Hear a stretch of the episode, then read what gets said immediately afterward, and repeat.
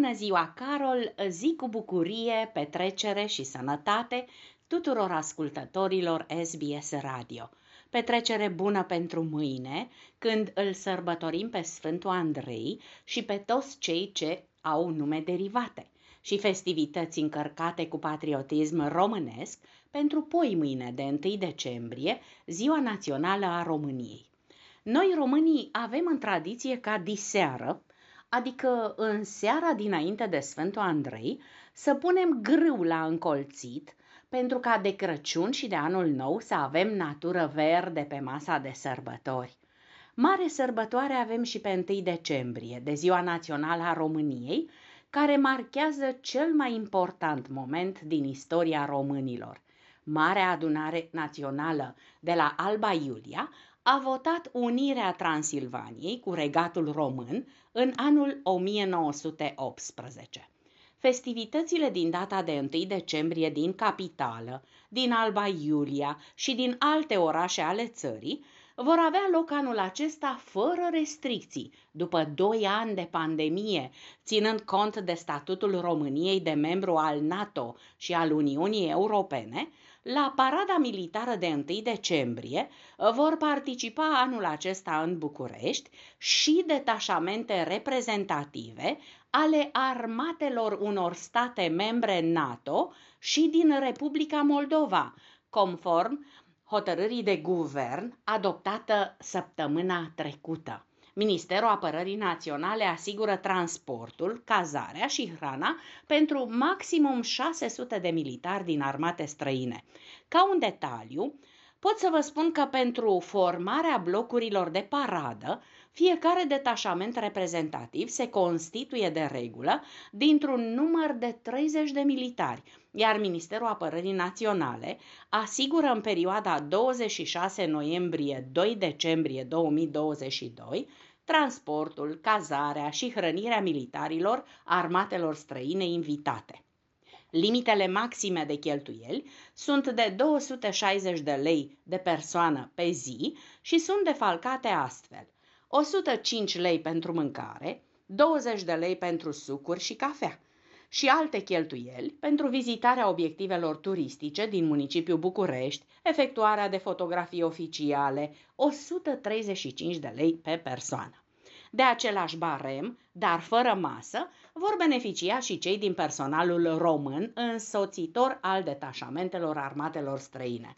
Vă mărturisesc că în weekendul trecut am asistat în București la repetiția aviației, zboruri cu aparatele cu aripă fixă și cele cu aripă rotativă, în zona Arcului de Triumf, un spectacol în sine.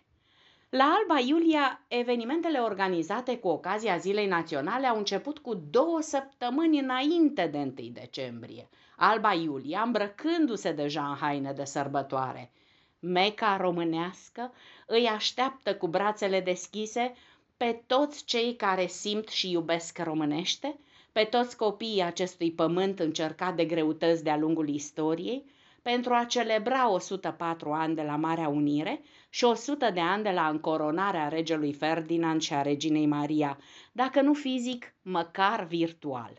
Pe lângă concerte, masă populară sau artificii, printre principalele atracții ale zilei de întâi decembrie se va afla desigur parada militară, blocuri de defilare pedestră, plus alți șaizeci de militari pentru treizeci de echipaje ale mijloacelor de tehnică de luptă, Ministerul Afacerilor Interne plus S R I și Crucea Roșie, vor defila cu cincizeci de mijloace tehnice, poliția prezentând inclusiv un detașament cu câini de urmărire.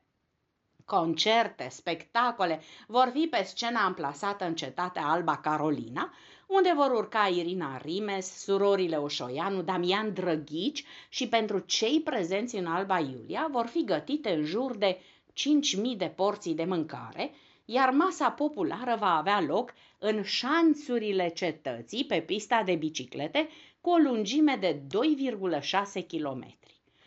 Slujba de Te Deum de la Catedrala Reîntregirii va fi urmată de un foc de artificii de zi, cum au fost cele din toamnă de la centenarul încoronării.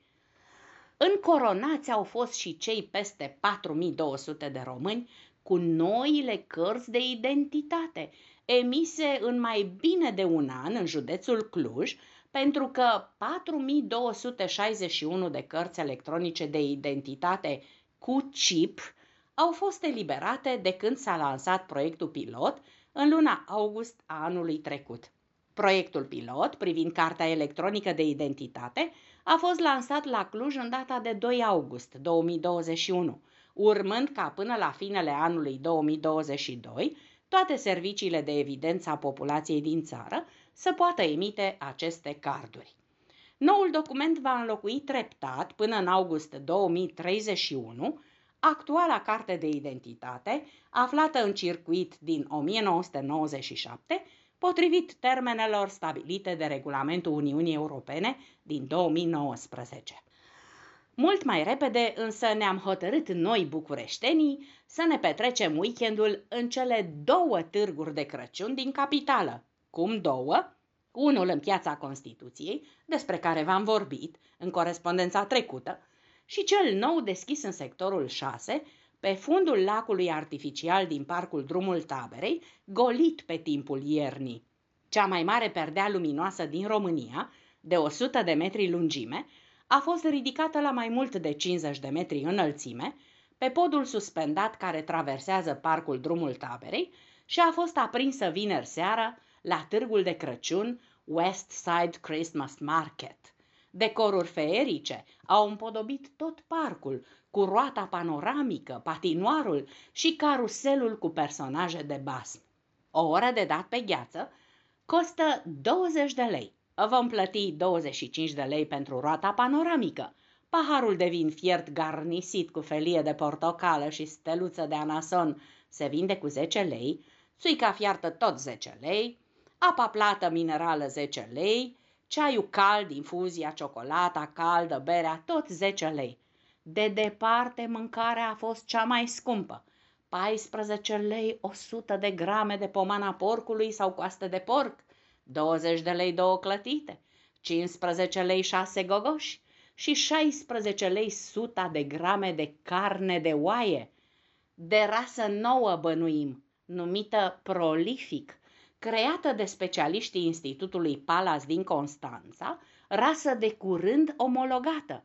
Crearea rasei prolific a început în anul o mie nouă sute optzeci și opt, iar până la obținerea rezultatului de astăzi au fost încrucișate patru rase: Merinos de Palas, Romanov, Landras finlandez și Border Leicester. Prolific are cu douăzeci și cinci la sută mai multă carne decât rasele tradiționale, e și mai bună la gust, iar grăsimea e mult mai puțină. Cele mai cunoscute rase dezvoltate de cercetătorii Institutului Palas din Constanța sunt merinosul sau rasa de lapte. Eu vă doresc zile fericite și vă transmit pentru poimâine la mulți ani România, la mulți ani români, oriunde v-ați afla. Din București, România, a transmis pentru S B S Radio Anca Rodica Turcea.